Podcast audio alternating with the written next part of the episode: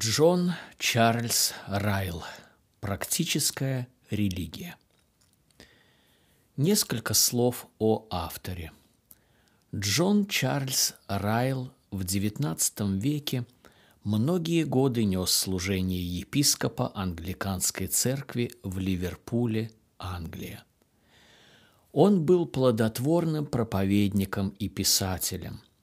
Его книги и изданные проповеди продолжают оказывать влияние на читателей спустя столетия после его смерти. В число его книг, опубликованных на русском языке, входят такие известные труды, как «Практическая религия» и «Горница». С молитвой к Богу мы с вами начинаем читать его труд «Практическая религия». Господь наш и Спаситель Иисус Христос да благословит всякого слушающего наши чтения. И, как обычно, наше аудиочтение имеет цель не только принести духовную пользу душе, но ознакомить и пробудить интерес к читаемой книге, чтобы слушатель мог сам прочесть ее полностью, без аудиоограничений. Из предисловия автора. Настоящая книга содержит цикл разделов о практической религии и рассматривает ежедневные обязанности, опасности, переживания и привилегии всех тех, которые исповедуют Христа и называют себя истинными христианами. Позиция, которую я попытался занимать от начала до конца в написании этой книги, это позиция евангельского верующего. Я утверждаю это преднамеренно и подчеркнуто. Я полностью осознаю, что быть евангельским верующим сегодня – это непопулярно и для многих неприемлемо. Многие презирают евангельских верующих, и в их глазах они выглядят непривлекательно. Заявить о своей приверженности евангельским взглядам в некоторых местах значит вызвать насмешку и навести на себя обвинение в неграмотности и невежестве. Но ничто из этого не волнует меня. Я не стыжусь моей точки зрения. После сорока лет чтения Библии и молитв, размышлений и богословских исследований я нахожу, что я сильнее, чем когда бы то ни было, верен евангельской религии и более, чем когда-либо нахожу в ней удовлетворение. Она износостойка. Она выдерживает испытания огнем – я не знаю лучшей религиозной системы. В этом убеждении я прожил треть века, и в этом убеждении я надеюсь умереть. Джон Чарльз Ливерпуль, ноябрь 1878 года.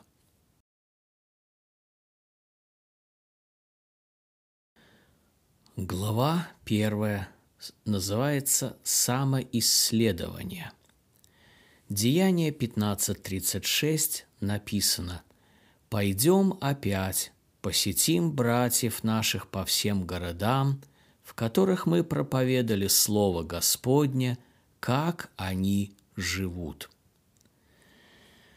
Текст, который находится в заголовке этого раздела, содержит предложение – которое апостол Павел сделал в Варнаве после их первого миссионерского путешествия. Он предложил повторно посетить церкви, у истоков которых они стояли, и посмотреть, как они живут. Продолжали ли их члены твердо стоять в вере? Росли ли они в благодати? Двигались ли вперед или оставались стоять на месте, преуспевали или отпадали, пойдем опять, посетим братьев наших, как они живут. Это было разумное и полезное предложение. Давайте рассмотрим его серьезно и применим к самим себе. Давайте исследуем наши пути и посмотрим, как обстоят дела между нами и Богом. Давайте посмотрим, как мы живем. Я призываю каждого читателя этой книги начать ее внимательное чтение, присоединившись ко мне в самоисследовании. Если когда-либо самоисследование в вопросах религии было необходимо, то оно особенно необходимо в настоящее время – мы живем в век особых духовных привилегий. От начала мира еще не было такой возможности спасения человеческой души, какая сегодня существует в Англии. Наша страна еще никогда не была наполнена таким количеством религиозных символов. Никогда не произносилось так много проповедей – Никогда не проводилось так много служений в церквах и домах молитвы.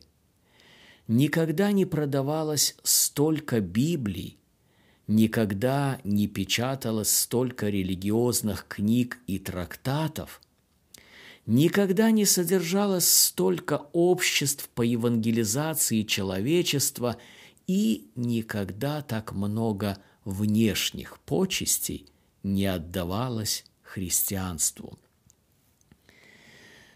В настоящее время происходят такие события, о возможности которых сто лет назад никто не мог и подумать. Епископы предпринимают самые смелые и энергичные попытки достигнуть неспасенных. Деканы и собрания каноников распахивают нефы соборов перед вечерними воскресными проповедями. Духовенство ближайшей высшей церковной школы пропагандирует специальные миссии и соперничает со своими евангельскими братьями в провозглашении того факта, что посещение церкви в воскресенье – недостаточно для того, чтобы попасть в небеса. Кратко говоря, в настоящее время наблюдается такое религиозное оживление, подобного которому не было с тех пор, когда Англия стала страной. Это не могут отрицать даже самые изощренные скептики и атеисты. Если бы многим проповедникам древности сказали, что подобное будет происходить примерно через сто лет после их смерти, они испытали бы искушение произнести вместе с самаритянским сановником, если бы Господь и открыл окна на небе, то и тогда может ли это быть? Но Господь открыл окна на небе. В настоящее время в Англии за одну неделю об истинном Евангелии и о пути спасения верой в Иисуса Христа проповедуется больше, чем это делалось за целый год во времена Ромейна. Я имею право с уверенностью утверждать, что мы живем в эпоху духовных привилегий. Но стали ли мы сколько-нибудь лучше из-за этого? Во время, подобное нашему, полезно задавать себе вопрос, как обстоит дело с нашей душой. Мы живем в век особых духовных опасностей. Наверное, никогда от начала мира не было такого огромного размаха внешнего исповедания религии, как в настоящее время. Подавляющее большинство общин в стране состоят из необращенных людей, которые ничего не знают о религии сердца. Они никогда не приходят на вечерю Господню и никогда не исповедуют Христа в своей повседневной жизни. Десятки тысяч тех, которые постоянно гоняются за проповедниками и толпятся вокруг них, чтобы услышать особенные проповеди, ничем не лучше, чем медь звенящая и кимвал звучащий. Они не имеют у себя ни йоты реального жизненного христианства. Ссылка. Любопытно и назидательно наблюдать, как история повторяется, и сколько одинаковости присутствует в человеческом сердце в разные эпохи. Даже в ранней церкви, как пишет канон Робертсон, множество людей стекалось в церкви на великие христианские ритуалы, подобно тому, как в театры люди сходились на языческие спектакли. Ритуал в церкви рассматривался как театральное представление. Проповеди выслушивались как выступления риторов, красноречивых проповедников приветствовали одобрительными возгласами – аплодисментами, топотом ног, размахиванием платками, выкриками «Ортодокс! Тринадцатый апостол!» и тому подобными проявлениями эмоций, которые пытались усмирить такие учителя, как Иоанн Златоуст и Августин, и они старались убедить свою паству – в необходимости более полезного провождения времени при слушании проповеди. Некоторые приходили в церковь только на проповедь, утверждая, что они могут помолиться и дома. И когда самые привлекательные части богослужения заканчивались, огромная масса народа покидала церковь, не оставаясь на причастия. Конец ссылки.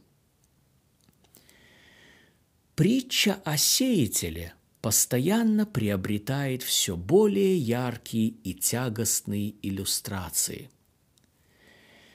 Сегодня повсеместно изобилуют слушатели с обочины дороги, слушатели с каменной почвой, слушатели с тернистой почвой – Боюсь, жизнь многих людей, исповедующих религию в настоящее время, ничем не лучше непрекращающегося пьянства. Они постоянно патологически требуют нового возбуждения. И, кажется, их мало беспокоит, что с этим делать, как только они получают его – все проповеди кажутся им одинаковыми. Кажется, они не способны увидеть разницу, потому что они просто слышат умные речи. Их слух услаждается, и они сидят среди толпы. Хуже всего то, что имеются сотни молодых неутвержденных верующих – которые так заражены этой самой тягой к ощущениям, что они действительно считают их поиск своим долгом. Почти незаметно для себя они принимают некое истерическое, чувственное, сентиментальное христианство, и в конце концов они становятся – вечно недовольны старыми путями, и, подобно афинянам, они постоянно гоняются за чем-то новым. Увидеть уравновешенного молодого верующего, который не носит печати высокомерия, самоуверенности, самодовольства и попыток не столько учиться, сколько учить, но который довольствуется ежедневным постоянным стремлением возрастать в подобие Христа и делать Христову работу спокойно и ненавязчиво в собственном доме, вот таких молодых людей найти – это действительно становится почти редкостью.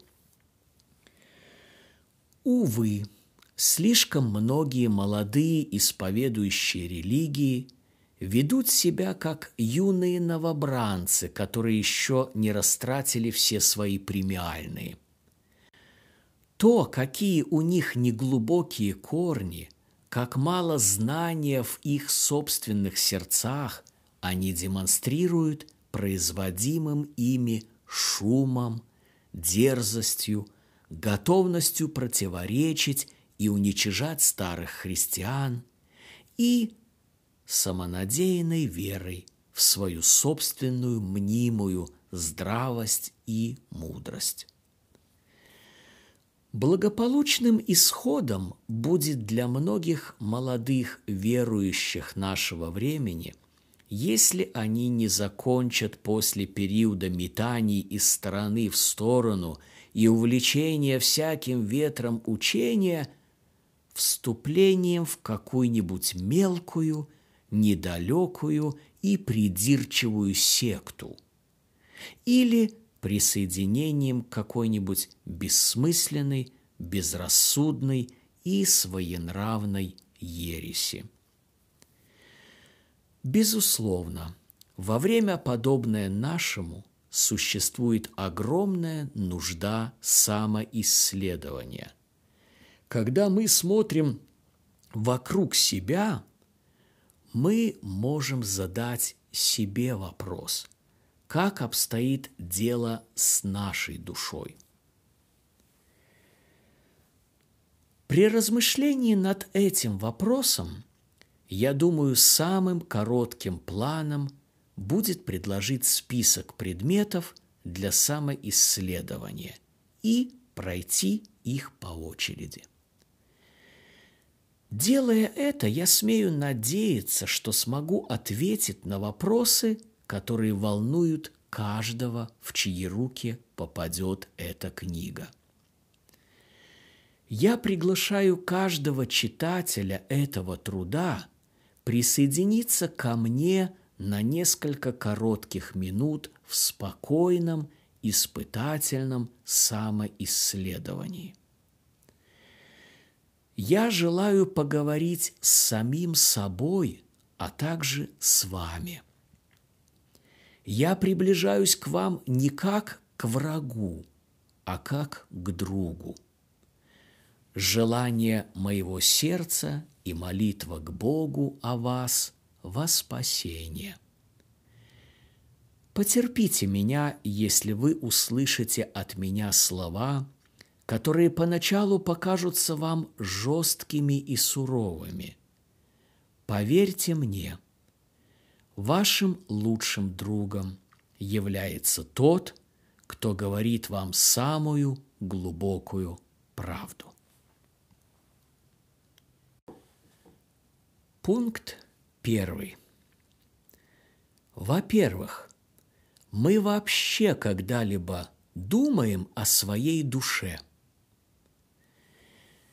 я боюсь, тысячи англичан не смогут дать удовлетворительный ответ на этот вопрос. Они никогда не отводят какого-либо места в своих мыслях предмету религии. От начала до конца года они поглощены преследованием интересов бизнеса, удовольствий, политики, денег, и потворством различным другим своим желаниям. Темы смерти, суда, вечности, небес, ада и будущего мира никогда здраво не рассматриваются и не обсуждаются. Они продолжают жить так, как если бы они никогда не должны были умереть, воскреснуть вновь, предстать перед судом Бога и получить вечный приговор.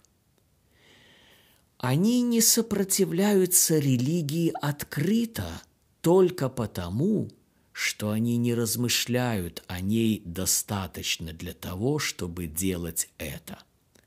Но они едят, пьют, спят, зарабатывают деньги и тратят деньги, и делают это так, как если бы религия была всего лишь фикцией, а не реальностью. Они не принадлежат ни к католикам, ни к социанианам, ни к атеистам, ни к высокой церкви, ни к низкой церкви, ни к широкой церкви. Это название направлений англиканской церкви. Они просто никакие, и им не приходит в голову иметь какое-либо убеждение – Невозможно себе представить более бессмысленного и неразумного образа жизни. Но они даже и не претендуют на то, что рассуждают об этом. Они просто никогда не думают о Боге, если только их на несколько минут не напугает болезнь, смерть близкого человека или несчастный случай – за исключением таких вот заминок, кажется, они полностью игнорируют религию и продолжают свой путь хладнокровно и безмятежно, как будто кроме этого материального мира все остальное просто не заслуживает внимания. Трудно себе представить более недостойную жизнь бессмертного создания, чем та жизнь, которую я только что описал, так как она не сводит человека до уровня животного. Но такова в точности и буквально жизнь огромного множества людей в Англии. И когда они исчезают – их место занимается массами им подобных. Несомненно, эта картина ужасна, огорчительна и отвратительна, но, к несчастью, она слишком верна. В каждом большом городе, на каждом рынке, на каждой бирже, в каждом клубе – вы встретите многочисленные примеры этого класса людей, которые думают обо всех вещах под солнцем, кроме одного, самого потребного – спасения их душ. Подобно иудеям древности, они не размышляют над своими путями, они не размышляют над своим концом – они не разумеют, что делают зло. Подобно Галеону из Деяний 18.17, они немало не беспокоятся о том. Они совратились с путей. Если они преуспевают в мире, становятся богатыми, добиваются успеха в своей жизни – то их прославляют, ими восхищаются их современники. Ничто не пользуется в Англии таким успехом, как успех. Но при всем этом они не смогут жить вечно. Им придется умереть и явиться перед судом Божьим и быть осужденными – и каким тогда будет их конец? Если огромный класс таких людей существует в нашей стране, то ни одному читателю не нужно удивляться тому, что я спрашиваю, не принадлежит ли и он к этому классу. Если да, то вам следовало бы повесить табличку на вашей двери, подобно тому, как два столетия прикреплялись таблички на домах, пораженных чумой, с написанными на ней словами «Господи, помилуй нас». Взгляните на описание этого класса людей, которое я привел, а затем загляните в свою собственную душу.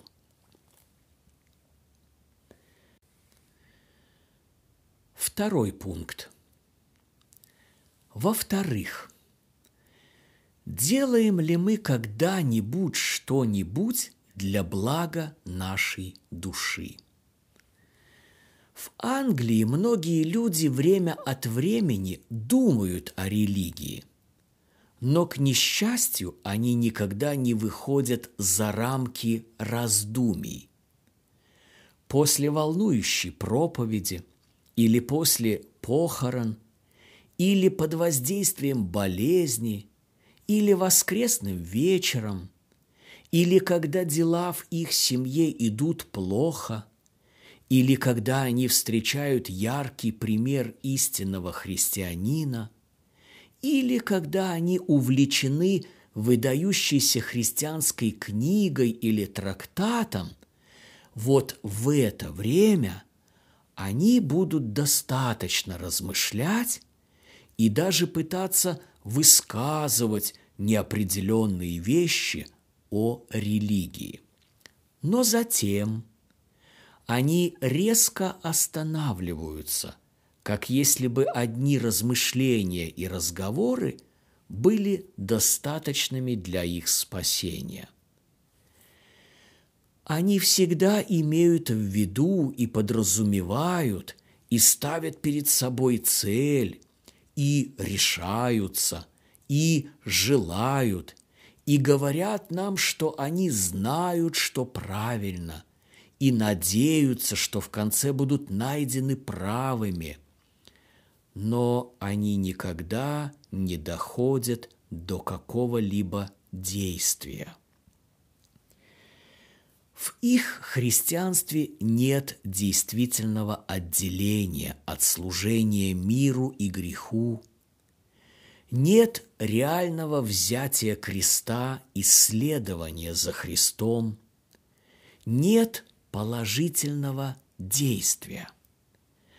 Они проводят свою жизнь, играя роль сына, как мы читаем в притче, которому отец сказал – «Пойди сегодня, работай в моем винограднике». А он ответил, «Иду, государь», и не пошел. Они похожи на тех, которых описывал Иезекииль, которые любили его проповедь, но никогда не практиковали то, что он проповедовал. Иезекииля 33, 31, 32 – и они приходят к тебе, как на народное сходбище. И садится перед лицом твоим народ мой, и слушают слова твои, но не исполняют их. Ибо они в устах своих делают из этого забаву. Сердце их увлекается за корыстью их. И вот ты для них – как забавный певец с приятным голосом и хорошо играющий. Они слушают слова Твои, но не исполняют их. В такое время, когда слушание и размышление без действия так распространено, никто не должен объективно удивляться тому, что я навязываю людям абсолютную потребность самоисследования. Поэтому я еще раз попрошу моих читателей подумать над вопросом моей темы. Как обстоит дело с нашей душой.